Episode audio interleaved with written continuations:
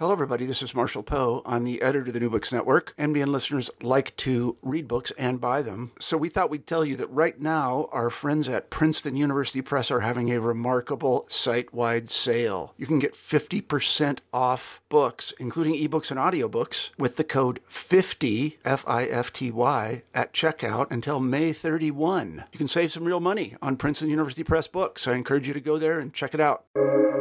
Welcome to the New Books Network. Everyone, and welcome back to our podcast where we talk about new books in media and communications. I am your host, Marcy Mazarato.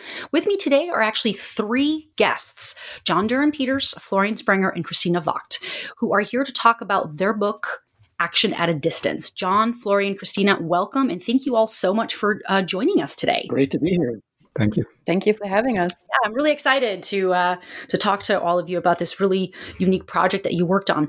So to start, I'd like to um, give you an opportunity for each of you to kind of introduce yourself and share with our listeners a little bit about your professional and educational background. So a little bit about your journey. Um, so John, uh, who's who was just recently on on the podcast, um, I'll put the spotlight on you to to get us started with that.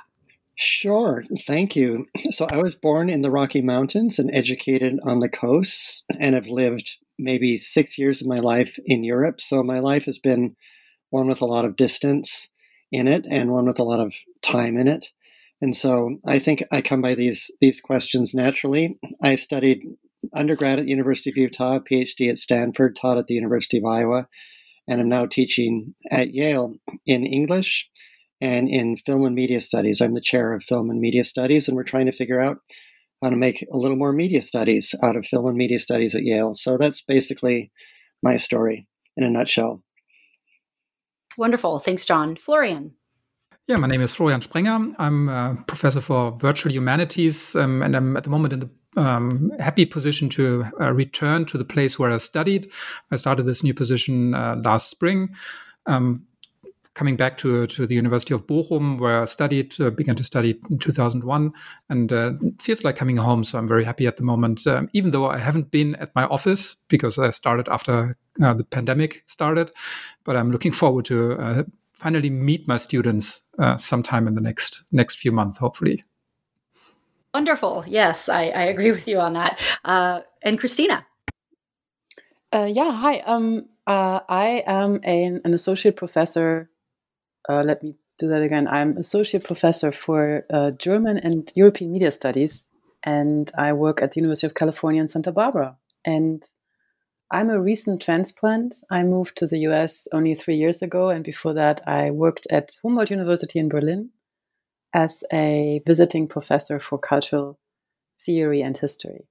And I teach within programs of comparative literature, German, and film media studies um, here in California. And I would say I'm mostly interested right now in trying to make scientists and engineers understand what we do in media studies. Yes, thank you for that. that's that's great. Um, so thank you for for your brief intros and, and that gives you a little bit of context. So how do you all know each other. So how did this kind of project come about? Um, I'm I know that I'm super curious to know about that. Well, Florian and I know each other um, for years because we met in Weimar um, in a PhD program on media and history.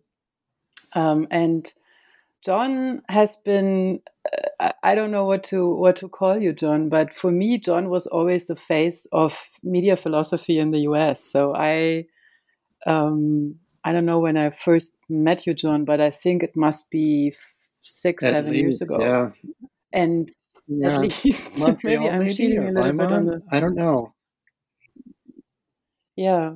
So um, yeah, I mean, it's it's it's hard to tell, Marcy, when we actually met. Florian, do you have a better uh, chronology of our of yeah, our think, social of the social aspects? I think I met John um, in 2007. I looked it up, so I don't know the date um, because there was a huge uh, conference on Marshall McLuhan mm-hmm. in Bayreuth in, in Germany, in the town of Richard Wagner. Very interesting constellation to bring together Wagner and uh, Marshall McLuhan. Yes, this, conference, this conference is very famous because um, everyone was there, and uh, it was like for for many many PhD students who who um, came to Bayreuth, this was uh, the place where they met uh, all these famous people like John and many others. So um, it's like a family gathering or the history of a family gathering gathering with this conference in Bayreuth, where, where I met John for the first time and also many other people. It's exciting. That's how great. So um, now with Action at Distance, this is part of a series, correct? Yeah. Yes. Okay. So to to kind of give a little bit of um, John, if you will, can you give a little bit of context in terms of how perhaps this this project started?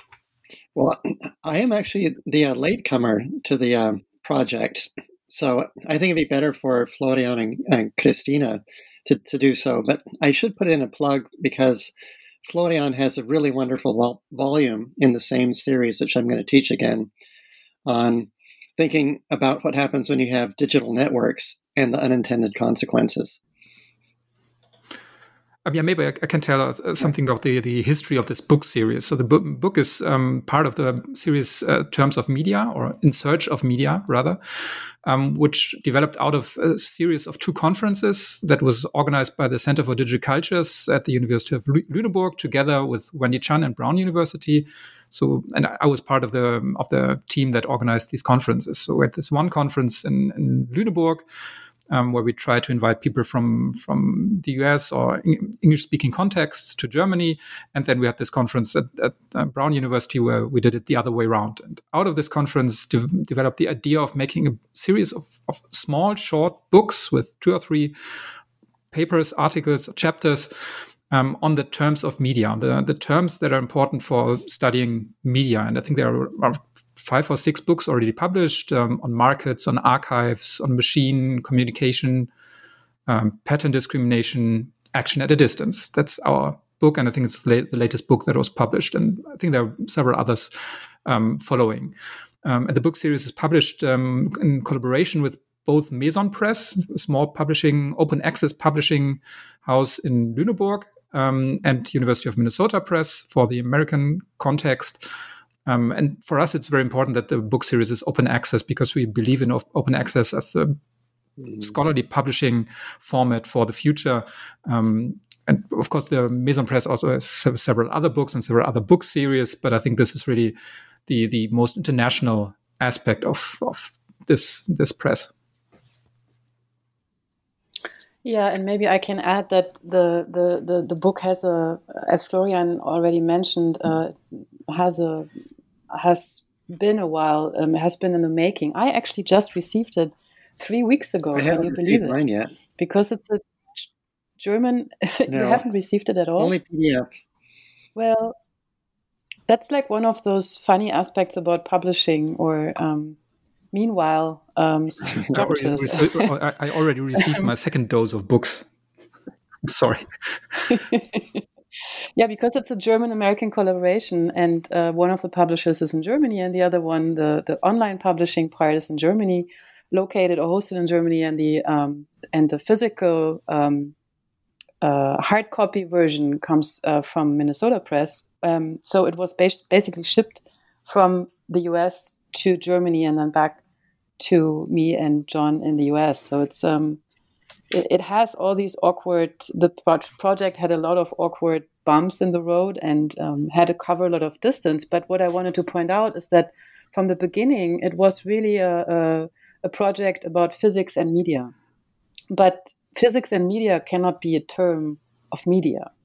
So this aspect of people who work in, in history, uh, of technological media, media technologies, communication on the one hand, but who also have a, a certain philosophical um, well thinking in their work um, that is very heavily influenced by um, by continental archives, um, European philosophies, European history, um, and at the same time mixes with uh, North American communication and media studies. So this this question: how do how does what place has has physics and have physical concepts in the context of media studies, I think that was something that was there mm-hmm. from the beginning, and that actually led to this, I think, wonderful um, uh, version now, action at a distance, that brings those um, perspectives together.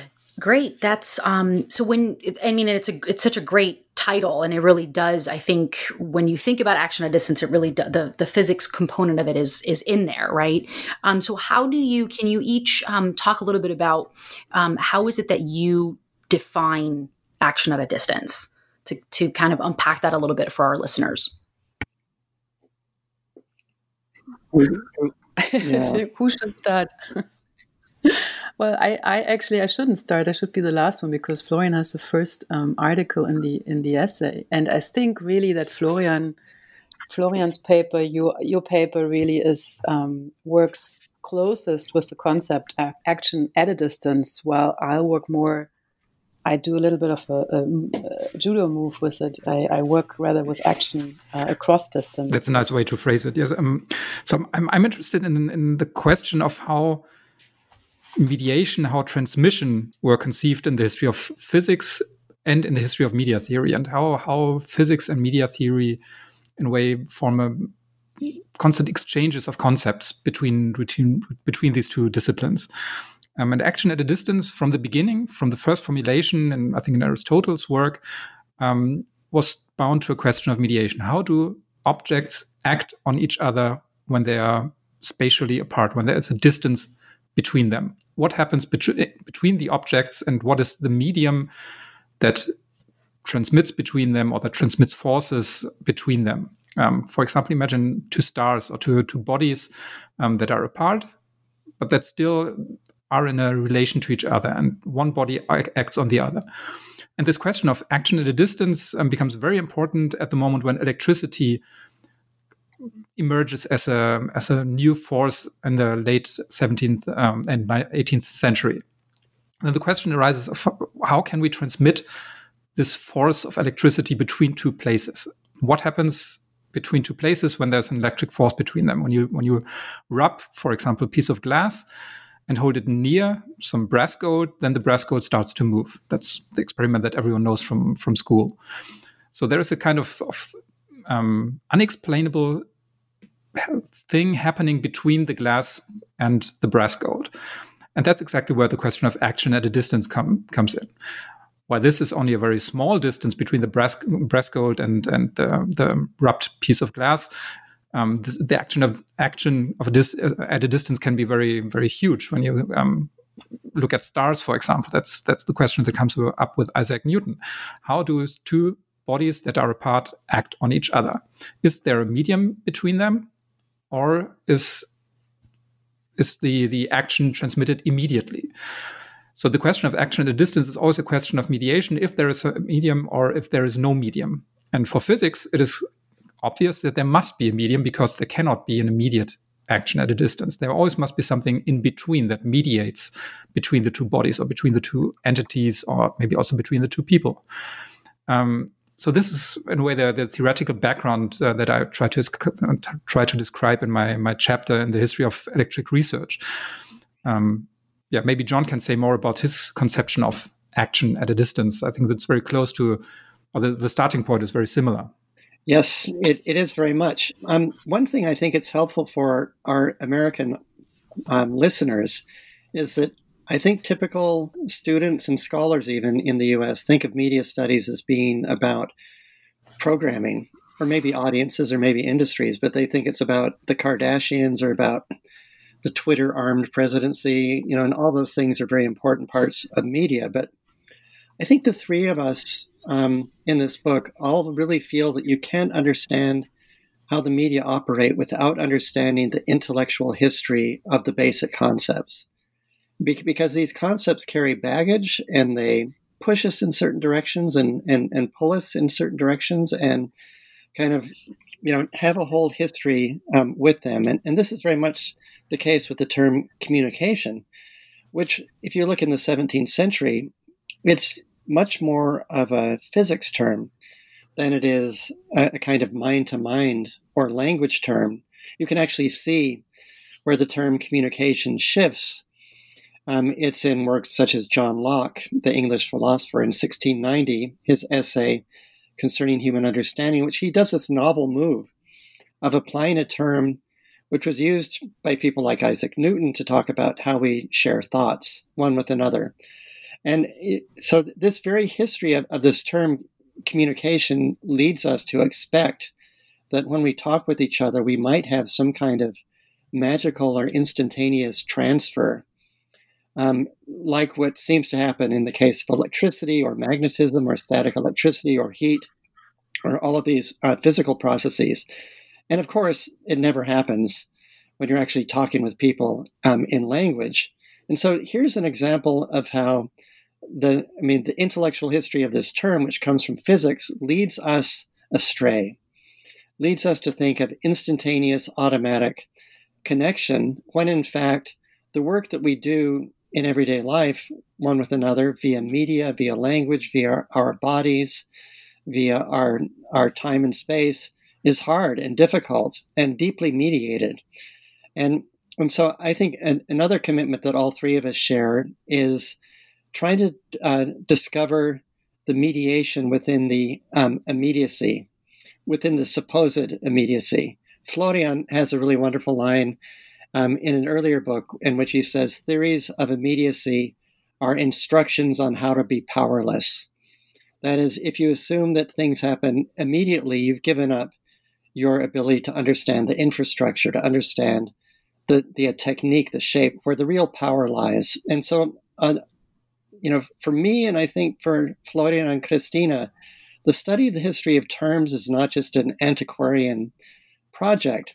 It's something which really aids us in trying to understand how it is that a president can hijack a nation with um, a Twitter account. It really does help us understand very fundamental questions um, about mediation and about how we trick ourselves and about how we get tricked to imagine that everything is smooth and automatic when in fact the work of media and communication is mediated and complicated and rich and full of obstacles and trouble. So, yeah, we want to stir up trouble.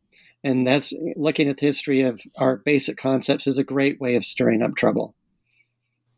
That's great. That's uh, thank you, um, John and, and Florian, for kind of expanding on that to really looking at the basic concepts.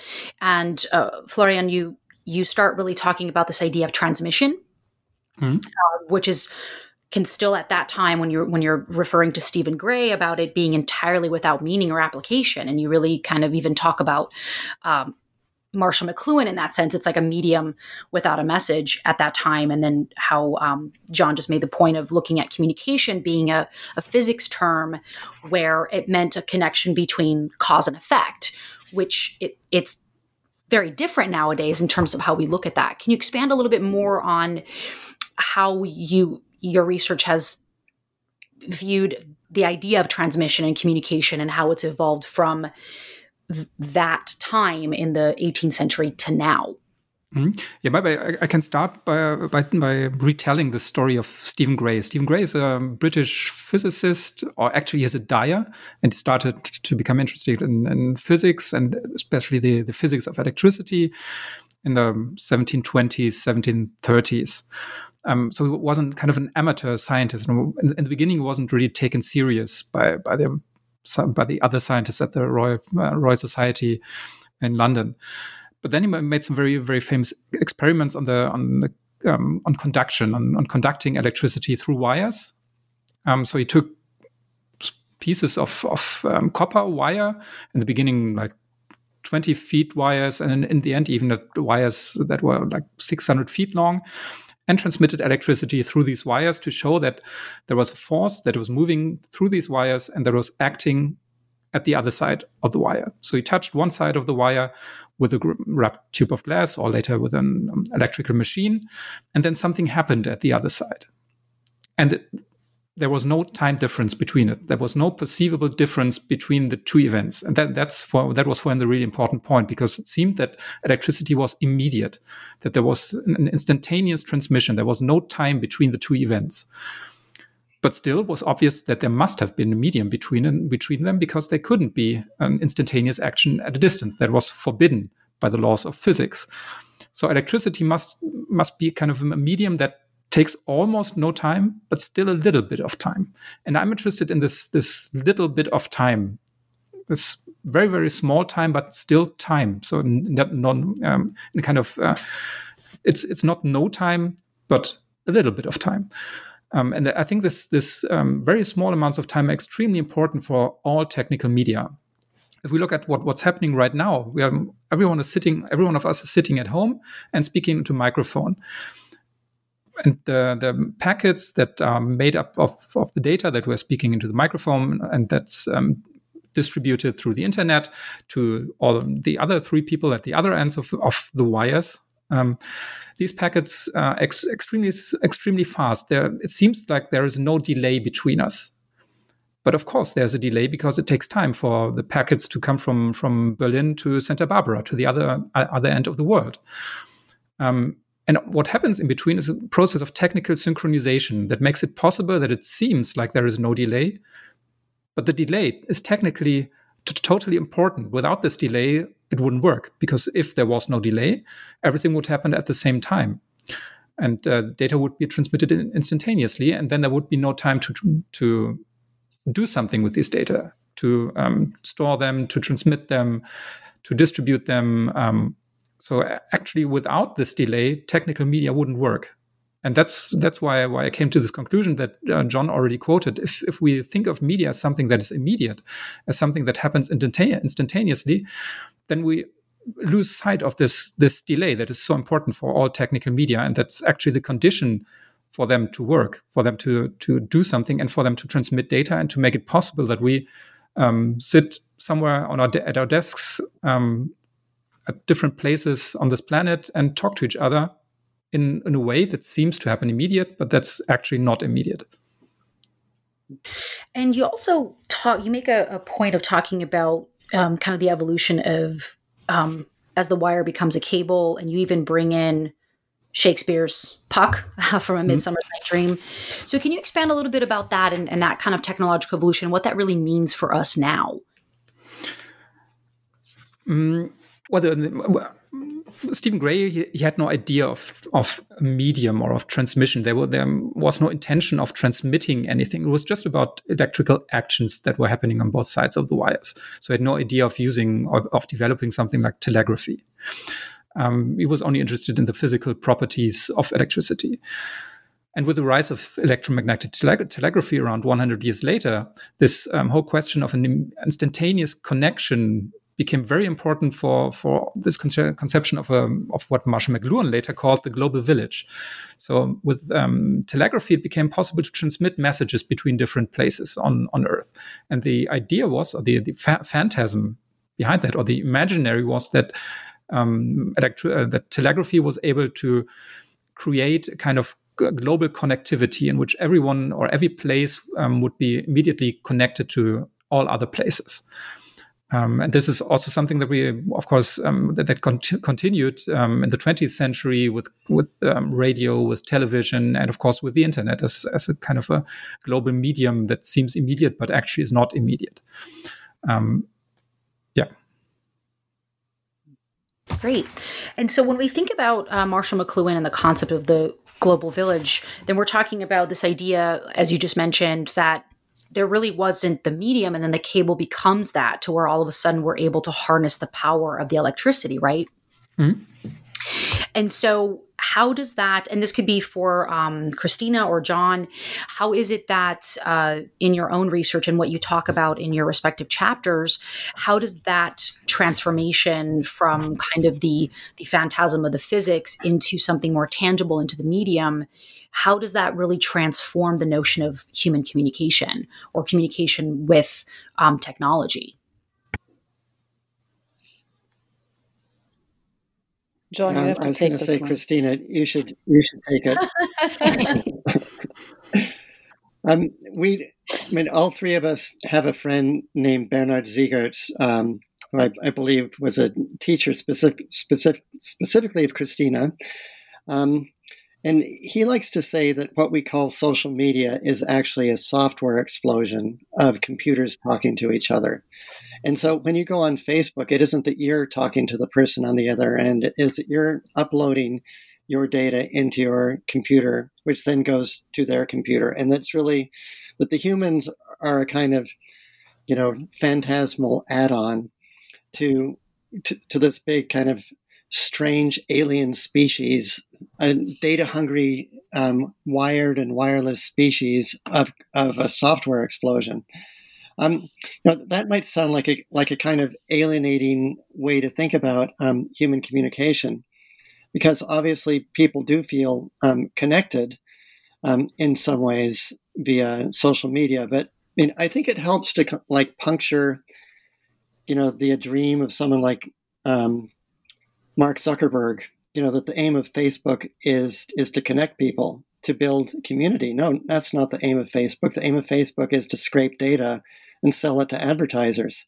And you know, it'd be much better if we had greater clarity about what the structure of these media um, is, so that we can actually use them more strategically, more shrewdly, more um, more wisely, so we can get taken to the cleaners um, less often.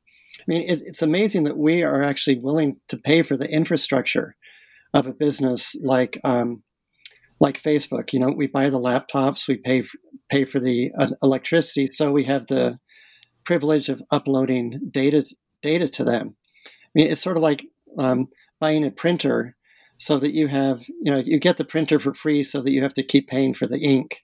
I mean, it's, it's there are all these you know bizarre business models um, out there in which people actually get get deluded by the impression that they are communicating authentically, instantaneously, immediately, when in fact there are intermediaries who are using the leverage of data scraping, data analytics, of you know being able to break down data flows to to um, to get rich in the case of some people, or to distort elections in the case of other people, or to produce propaganda and doubt and distrust.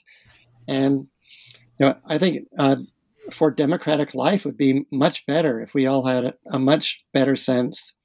You know, if okay, just to back up, you asked about human communication. Everybody knows that democracy depends upon communication, upon the will of the people being expressed and the people being able to speak one with another. That goal would be so much better served if we were much more literate about the infrastructures of media and um, of media rather than of so-called immediacy. Yeah, maybe I can I can jump in, Marcy, if you oh, if you don't mind at this point, because this question of literacy is also something um, that is important for the status or the the status of um, facticity or the question of facticity and truth. And I I do it in my paper uh, in the context of science because I think right now this is really crucial that we actually not only work with the history of physics and the history of sciences um, as media um, theorists, but also to start looking at what is going on in media terms within the sciences and within engineering. And because this question of power that lies in infrastructures and communication networks is also a question that can be asked within the field of um, uh, natural sciences and um, and engineering. And I think there's a, there's a there's a lot of work to be done. Um, so when I work with scientists, I uh, I actually go into their labs and I speak with them and I look at their operational chains, the uh, the chains of operations in their experimental setups, and there is a similar problem because it's not really clear at every step uh, where the data come from that are um, used and what status of reality they actually have. So there's a there's a similar epistemological question um, within the field of exact sciences. Mm. And I'm I'm curious to, to hear from from each of you how you know in in your book and in each of your respective essays it's it's a small book they're short essays but it's very uh, you, you're presenting some really fascinating and, and complex ideas.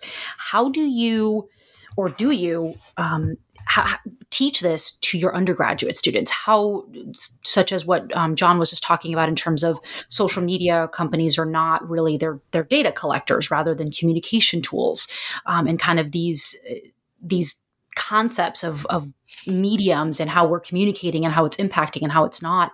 How do you handle that in the classroom in a pedagogical sense? We can start with you, Christina. Well, I I'm not really teaching social media because I don't teach mass media in my classes. I really teach um, uh, classes that have more to do with epistemology and um, and the question of um, how do we actually know what we know and how do we write it. So I, am I'm, I'm, I'm, I, if I teach, uh, if, if my teaching goes into these areas of mass media, particular social media, it usually is from a distance. So I basically try to look at these um, technologies and what they proclaim that they are doing as a rhetoric. So when people start talking about artificial intelligence, I very often ask the question is this really about intelligence or is this about something else? So for me, I, I, I, often look at it from a little bit of a distance, not so much from the actual experience and practices and representations, um, but I look at something like Google or Facebook as um, as places where certain consumer is produced and where certain behavioral design is actually um, executed, and this this technology is not just the outcome of a certain corporation or the politics of today, but it also can be situated in longer history, for example, behaviorism. Um, so I always try to separate my students a little bit from their present day time, which they don't like because they really like my students very much like to live in the present and particularly in California, history is not that prominent in, in the minds and heads of most of my students, but I try to make them separate a little bit from their immediate present in order to look at these um, technologies and their interfaces as something that has been created and has been crafted in context of power structures, political economy, etc. Yes, yes, it does. Sense? Thank you. Yeah, that that's mm. that's great context to see how this kind of works in, in the pedagogical setting for you. Um, Florian, how does um, how do you kind of um, handle this in in your classroom? Well, I haven't been to a classroom in the last uh, nine months, I think, but we had very good uh, good discussions with my students about this um, about, about a question that that actually leads to the core of this question of immediacy and mediation that we discussed. Um, in Germany, we have um, the terms uh, Distanzlehre for teaching at a distance for, for what we are doing at the moment. We are using Zoom and, and um, other programs to teach. And Präsenzlehre, teaching in presence. That means teaching in a room with people or with students that are present, that are bodily present there, and that you can could even touch or could can look at, so there are bodies there. And that's the idea of, of presence, as someone sitting next to you or sitting um, in the same room. Um, and I think this this idea of presence that is behind this idea of Präsenzlehre is, is very powerful because it means, um, or it, it, has a kind of a Platonic sense of um, immediate transmission. That means that um, only in presence, only when when you're looking at someone, only when you're close to someone, and when you're when you talk to someone, um, then you can reach this kind of, of wisdom or then you can create new knowledge. And this is a very, very powerful conception of, of teaching in Germany, I think, it, and it becomes quite problematic at the moment because we cannot teach in presence.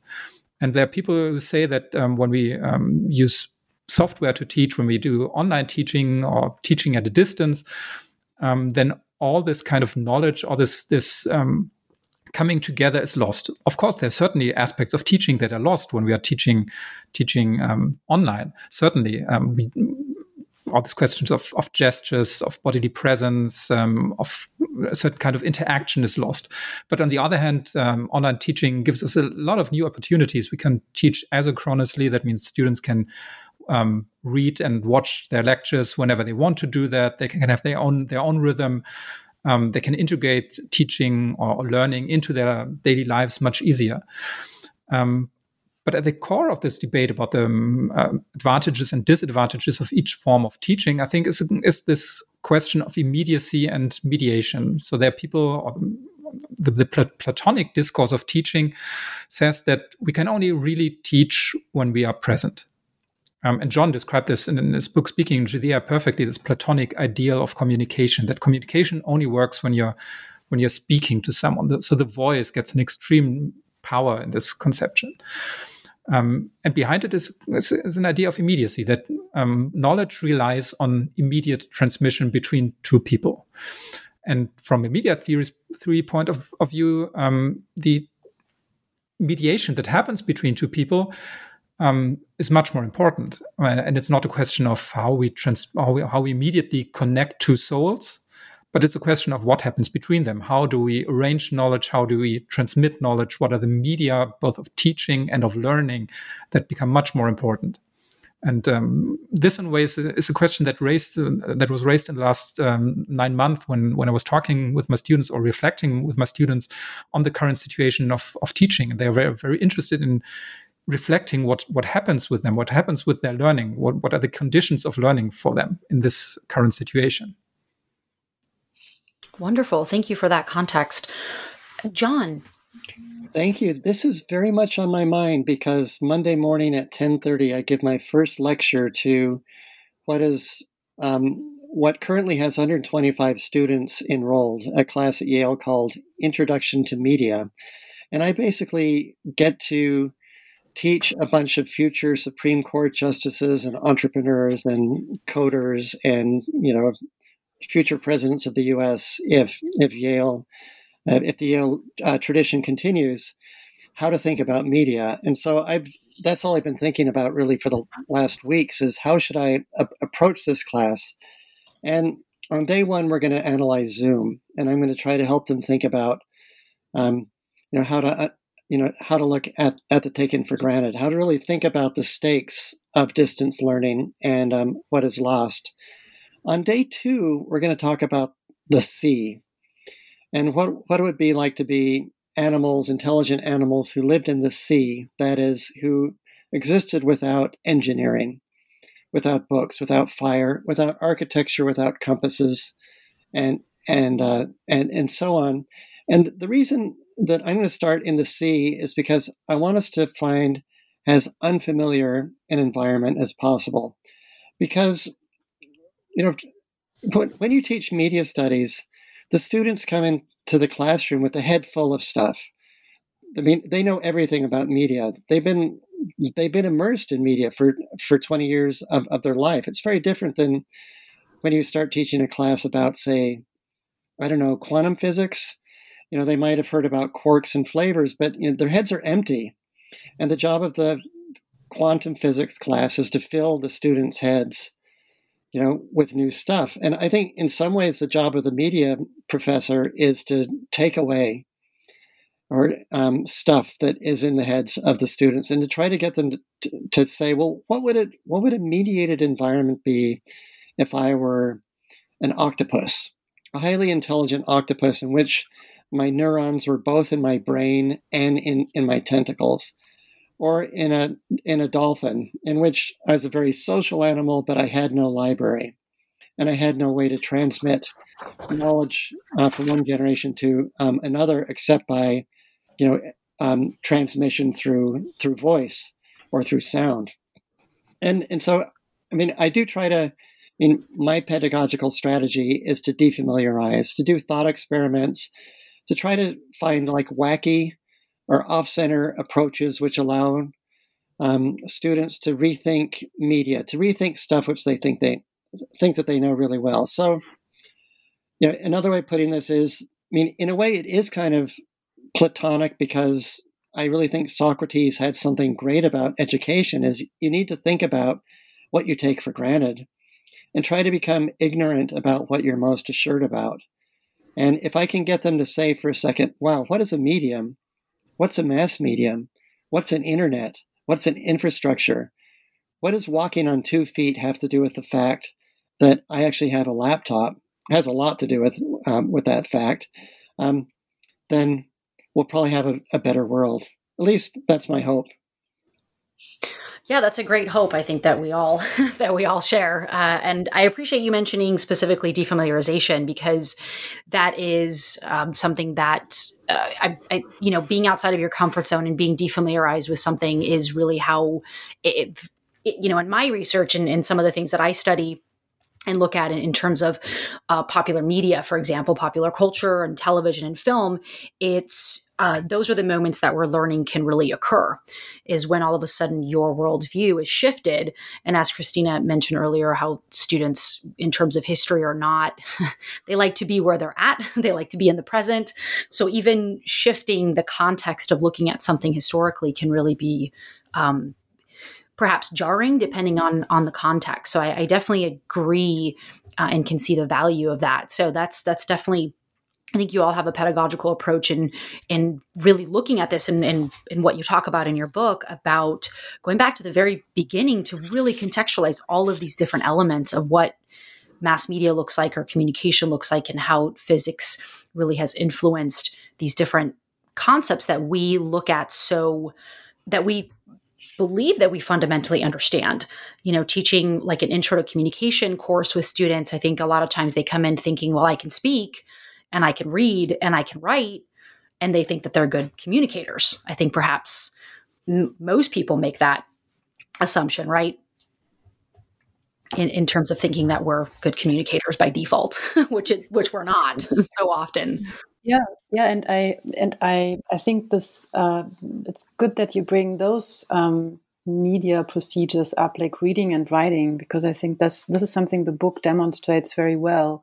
That there are there are three different ways to read and write at display in in in, in this little book, and at the same time they are they are very much connected because there's a reflection, and I think that's something really essential for media theory, at least in this particular tradition, that um, thinking through something is always thinking with a medium. And that also implies a reflection on one's own writing and constructing of knowledge. And that that people like um, not just students but also scholars um, really operate always from a distance by operating through concepts. That a concept in itself, yeah, the, the fact that we use language to communicate in itself is is action at a distance or action across distance. So we always already operate um, from a distance when we start speaking, and this is something that is not very often reflected. But once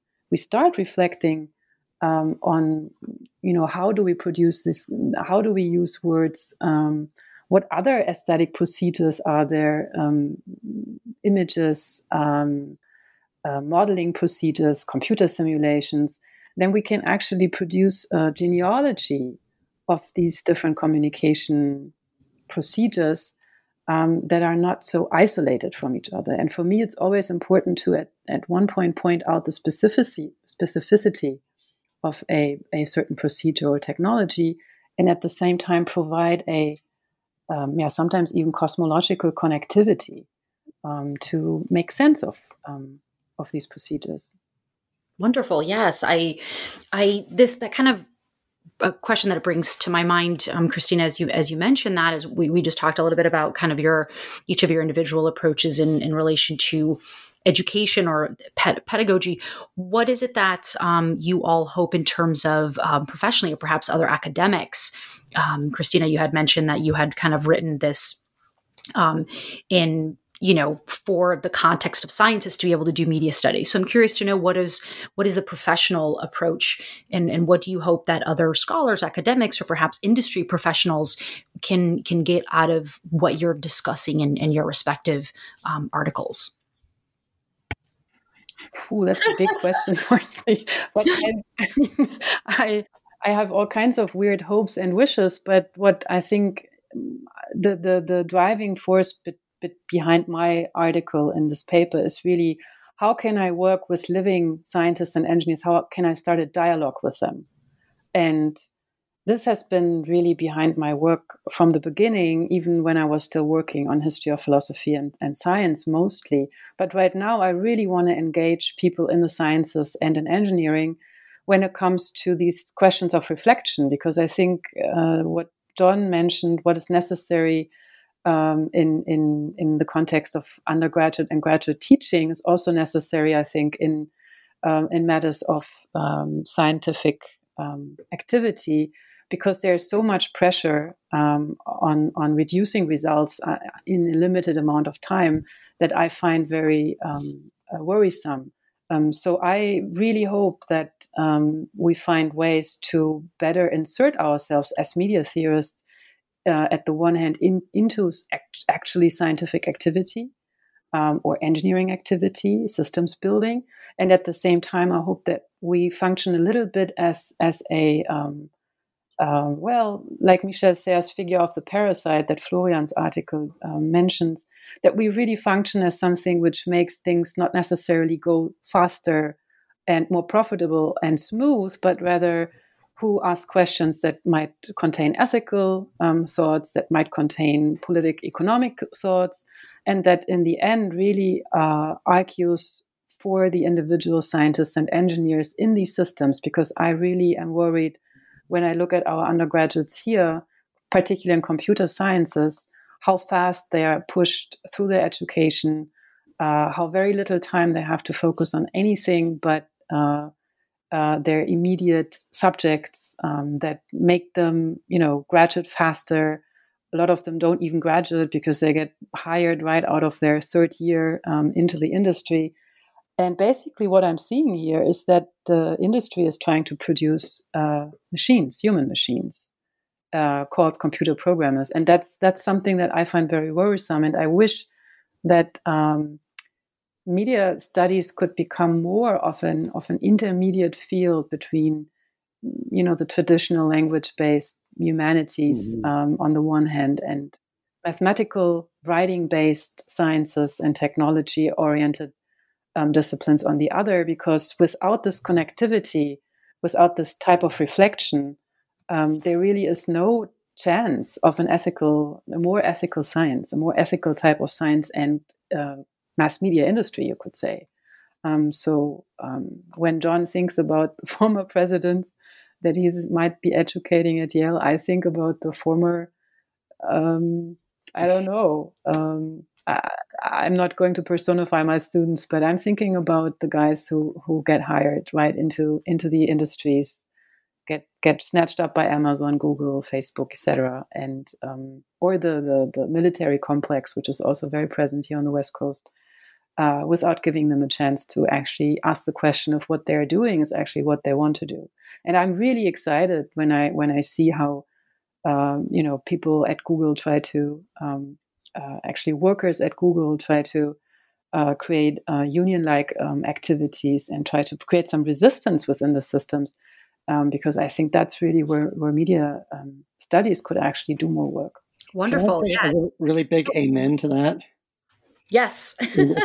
Um, you know, I, I don't know if, if I should uh, this isn't really dirty laundry, but it's it's just um, a local example of how I wish that everybody understood that media studies is both a reformation and a redemption of the humanities, properly understood. Um, you know that that's putting it really grandiosely. But at, at Yale, the provost recently has had all these discussions about planetary solutions. That's the uh, that's that's the title, planetary solutions. And it's mostly a, a, very STEM kind of a project. And I keep trying to elbow my way in there and say, uh, we need humanities um, involved. And the scientists are really lovely. They're really kind. And they say, oh, yes, you're so right. We need humanities because we need to communicate publicly about the dangers of climate change. And I said, yes. But the humanities can actually rethink at the very core of what what STEM is uh, is doing if you invite us um, to dialogue with you.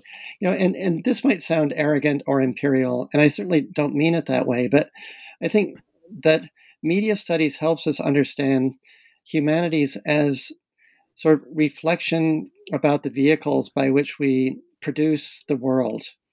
We produce knowledge about the world, but we also produce ourselves. And and and this kind of understanding is true for poetry and for sculpture and for symphonies. It's also true for data sets and theorems and you know microchips. You know, all of these things are are continuous forms of of human intelligence and creativity, and thus properly understood part of the humanities. I know that's grandiose and am- ambitious, and um, it takes so much work to dialogue with with STEM people because, in part, we humanists get so much out of it, and they get so little out of it because we often just are troublemakers. We don't help them produce the next article that's going to help them, you know, get their grants. We want to ask big questions, and sometimes STEM fields are designed not, as Christine is saying, to ask big questions. So I know it's tricky, but humanities could really be rethunk and, and rethunk, rethought in, in much grander ways, and I hope we will. Agree. I, I, hope we will too, because you know, there's. I remember when I was in uh, working on uh, many years ago, and I was working on my my PhD. One of the fellow students said, "Well, you know, they're they, as in the powers that be, want to cut humanities funding and you know the arts and humanities." And, and it's like, well, the humanities is what makes the human so this idea is like where you have a lot of the the thinking and you know being you know the literature the philosophy and you know the the writing and the conversations and truly getting away from as christina mentioned this idea of students who are in mm-hmm. these very rigorous stem programs becoming machines. And there's a very slow movement in medical schools for example to actually bring in the humanities for students to have like a course in literature, which seems so bizarre uh, to some. And I, I would say for the humanities, perhaps not, because we can understand how important and beneficial it can actually be for a resident, you know, for a medical student rather to actually engage with even if it's like narrative medicine and looking at literature and looking at poetry because it not only gives them a chance to uh, you know connect with other physicians gives them a chance to give their brain you know their brain a break from such rigorous science and medicine that they're doing but it also allows them a space to be human. And and i think that there's we're, we're just not there yet. And and i do hope that we can you know we can really have the humanities and and you know perhaps even live in in a world that's much more interdisciplinary so that there's not this complete divide between you know the quote hard sciences and soft sciences and the arts and then the humanities and social sciences and so on and so forth. Yeah, I think to, to get to this point, yeah. it's it's important for us as as humanities scholars to concentrate on our strength, and I think two of our strengths are developing concepts and writing good stories, writing good histories um, both in the sense of, of, writing a good story and writing an exact history with a mm, strong historical background and uh, good good sources and um, going to libraries um, and using the archives. And I think these two strengths um, are really important uh, for for what what the three of you have been describing and for for the point or the the world that uh, Marcy imagined. Um. Absolutely. I, I, I totally agree with that. so, uh, go ahead. And I just had, I just had a crazy thought. May, may I just, um, you know, one one interesting thing about this uh, teaching at a distance that we're experiencing. I mean, my first move was to look, you know, once again into the history and how how these early concepts of distant classrooms really have everything to do with um, people saying that this is going to help education, higher education in the US be more inclusive. But then it turned out to be really uh, a, a, way to um, to uh, to do to set up prison education.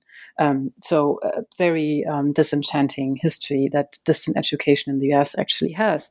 Um, but at the same time, I, I, I catch myself sometimes uh, because now this since everybody's sitting at home, um, all my colleagues are are at home, and they are somewhere weirdly somehow everybody is weirdly accessible and I have all these groups now, research groups across the world, where we meet once a month and we talk about philosophical concepts, um, socio political questions, um, post colonial critiques of European philosophies, and all these, all these. Um, socialities are suddenly possible. So I caught myself asking, asking myself what do we actually need a university for? I mean can we can we maybe is there a potential in this um, terrible situation we are in right now to actually change um, this um, identity between institution and a certain type of education? So i think there's also some utopian potential um, in thinking in a little bit of a complicated way about the present through media theory, through media studies, and and I, I yeah maybe maybe this this actually could also be a moment where um, some of those rather worrisome infrastructures um, in higher education can be rethought. I, th- I think certainly it has the potential. Maybe it might not realize, but I do catch myself sometimes thinking that uh, some of the academic communication has definitely improved since I'm not allowed to fly from A to B anymore. um, I would, I would certainly say that we need universities, and I think that the um, current situation sh shows why we need them and why they are so precarious, uh, such, such precarious uh, places in a pandemic because um, there's no place or almost no other institution in, in, our societies in which we meet so many people as a university. Um, when we have a, a, class, we meet like 20 people, and these 20 people then go to other classes, they go to the library, um, they get something to eat, and they meet other people. So the university is actually a place where tens of thousands of people are, are constantly intermingling and uh, exchanging with each other. And of course, in a pandemic, that's highly problematic. But I think this is the strength of the university and all the, the online research groups that you mentioned, Christina. Um, they become possible because of this constant exchange that's happening in a university, um, and that uh, the university is the institution for this kind of exchange on an intellectual basis. Absolutely, but why should an undergraduate pay hundred thousand dollars for those four years? That's the question. I'm not. I'm not. I don't want to get rid of the university, but the university is something which is, you know, in higher education, something really pricey, something very, you know, it's an entry into an elite career. Uh, making money, etc. This is something, this is a potential I see right now that people really ask um, those crucial questions um, um, uh, of basically pr- the price that are that is that is constructed within these um, these places within these institutions. And I agree. I think it needs proximity. It needs places of proximity in order to create this kind of international communication system um, and at the same time, I think the question uh, why why an undergraduate here pays more, more for his housing um, than for his tuition um, uh, really becomes uh, crucial, and that that creates a lot of um, thought right now. And I, I, I, like that aspect, that collateral um, part of the pandemic, because these people, these these aspects of higher education suddenly become questionable on a on a very broad um, on a broad level. But Florian, I agree. I do not want to get rid of the university, but I question a little bit how much we also operate in terms of filtering um, and in terms of artificially creating mm-hmm. elites, mm-hmm. stabilizing elites. Because distant, I mean, that was the idea behind distant education to really be more inclusive, to bring higher education to everyone. That's also the way now, of course, universities try to sell all those wonderful formats that we have developed um, during the pandemic. Um, and I think there is still this possibility of creating a more inclusive higher education, um, but has to be well thought. And um, yeah, I just wanted to point out that it's not just a horror scenario that's unfolding right now, but there's also some interesting experience. And from an environmental point of view, I really don't understand why I have to fly everywhere to mm. give my talk. You know, before that, I absolutely wanted to to do this, be being physically present at at every um, possible um, at every single event I was invited to.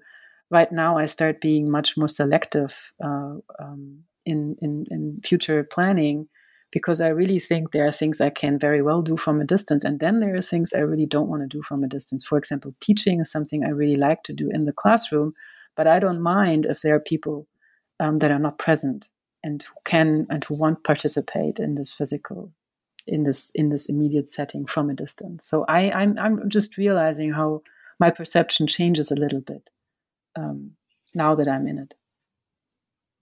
Sure. I, I think you know you bring up some some very broad and just very big questions and they're very complex because i don't i don't know that we have the answers to them right? Perhaps we have some shifting perspectives as you mentioned and I think looking at the institution of higher education, that uh, what you mentioned reminded me of like Paulo Freire, and looking at like the pedagogy of the oppressed, and as then as professors in this system, we are still we are regardless of how we teach and how student centered it may be we're still there's still a grading system there's still an accreditation system there's still a you know the, the the university still a power system and we are a source of power within the classroom. So what does that really look like when you know we versus when we're in person and not in person and and kind of everything that's happening on a global scale? So i think those are definitely um, good questions to ponder and it, it'll be interesting to see how that what kind of positive or negative impact that has on um, academia moving forward, right? Yeah. Yep. Um, so, is there um, any specific thing from each of your you know perhaps the, the, kind of a key point from each of your respective articles that you would like to that we haven't covered um, that you would like to share with our with our listeners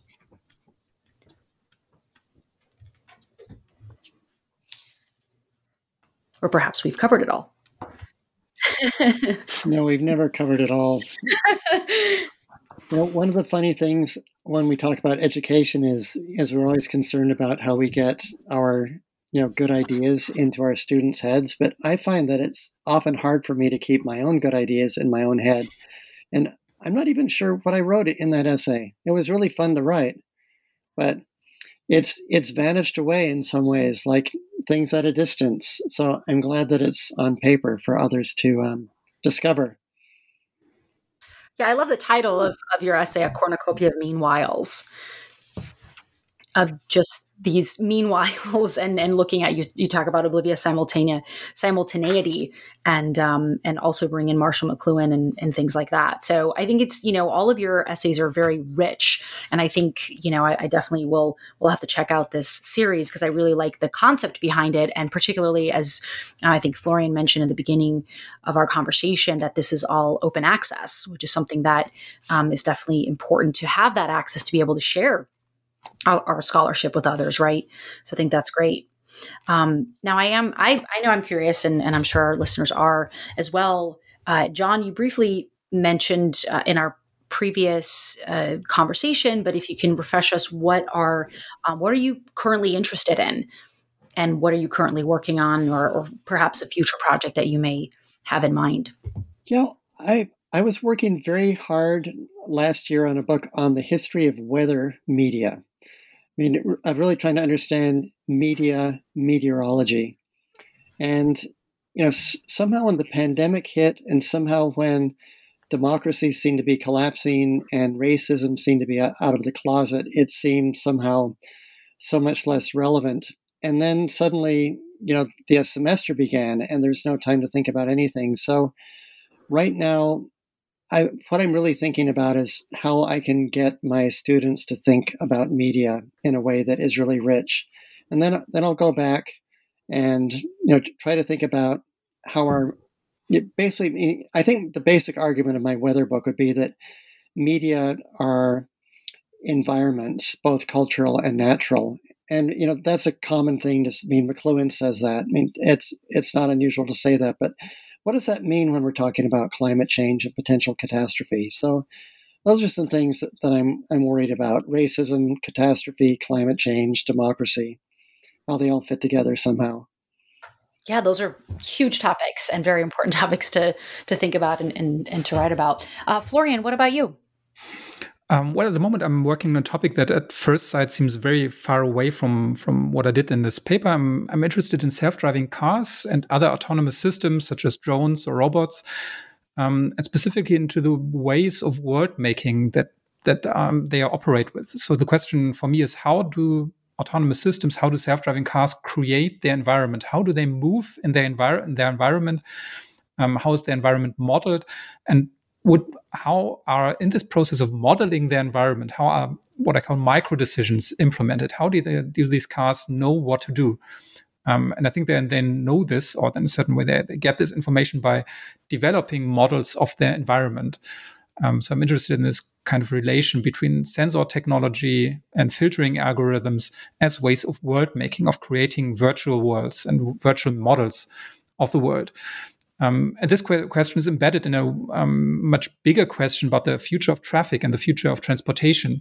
Um, I think at the moment we are confronted with the end of um, fossil energy, or the, we need to get rid of fossil energy, and we need to get rid of a certain amount of cars.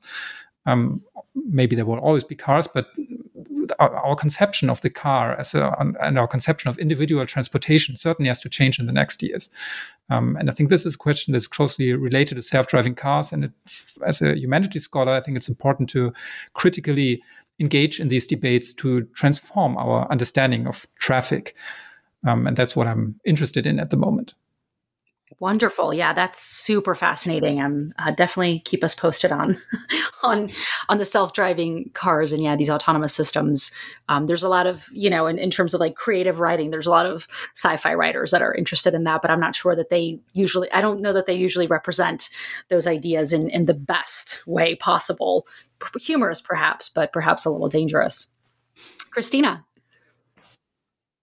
uh, yeah, I'm in, I'm currently editing. I'm in the last uh, steps of editing a um, special issue, or rather, a special stream of a new uh, online open access uh, journal by UC Press. It's called Media and Environment Journal, um, and it's um, um, edited here by my colleagues Janet Walker and Alenda Chang um, from UCSB, and we're doing a special stream on modeling the Pacific, which uh, is a result from a interdisciplinary conference we did two years ago here at UCSB on modeling oceans. Um, John John is going to be uh, in there. Uh, he's part of that um, special stream because he was he spoke at that conference and we recorded his talk. And for me, that's really exciting because um, once again, I'm dealing with different regimes of writing and speaking and the engineers and and oceanographers and um, climate scientists that we invited of course none of them really wanted to write an essay for our publication. So we um, recorded their talks and they basically speak about their work in a in a popular way so that people without math and physics can actually understand what they're doing and how they create their models and what what might be issues behind their modeling and then we have uh, some scholars from media studies and um, history uh, who talk about, um, who write articles about um, questions of modeling, oceanography, and the Pacific region as such. And uh, John is one of the people who uh, actually decided not to write an essay, but uh, whose talk we're going to put online uh, right next to the scientists. So I'm really excited about that. And as an author, not an editor, but as an author, I'm very much still engaged in this question um, why are the objects in science always missing? And where I expect to find an object, I only find a model. Mm. So that's the, the big theoretical question I'm I'm wrapping my head around like right now. But yeah, I'm really excited. The journal should be awesome. online within a month. That's super exciting. Yeah, and and you're uh, and as an author, I think that's that's a really again a big question to to to, to wrap your head around. That's awesome. So I want to thank you all, John, Christina, Florian, for. Um, coming on the podcast today and spending a little bit of your time chatting with me and sharing this wonderful book and your work with our listeners. I, I very much appreciate it. Thank you. Thank you all for that. Marcy, I just remembered one other thing. Sure. May I? Um, to, this is this is a funny little glitch in the history of, of, publication that they decided to list the authors in alphabetical order, which really bothers me because it makes it look like uh, in an American system, like the first author is, is like the designer. Yes. I mean, I'm really annoyed at this, and I, I just want to state at every possible public chance that I should be the last author because it's really Christina and Florian who are the masterminds behind the project. Well, we are logo- logocentric. We believe in the alphabet. well, and and it really only came together when you joined it, John. So, and eh, you know, in the end, just I, I'm happy with being a hedgehog. Anyways. collaboration. Wonderful. That's great. Yeah. Thank you, John, for for the note. Uh, that's, sure. that's important. Yeah, it is when we're talking about power structures, right? And and how um and and in the US and, and the publications of the first author. Yeah, that's that's a, an entire entirely different conversation. But again, thank you, um, thank you all, and thank you all for our listeners for to tune in, um, for turning in tuning in today. Uh, until next time, everyone. Cheers. Thank you for having us, Marcy.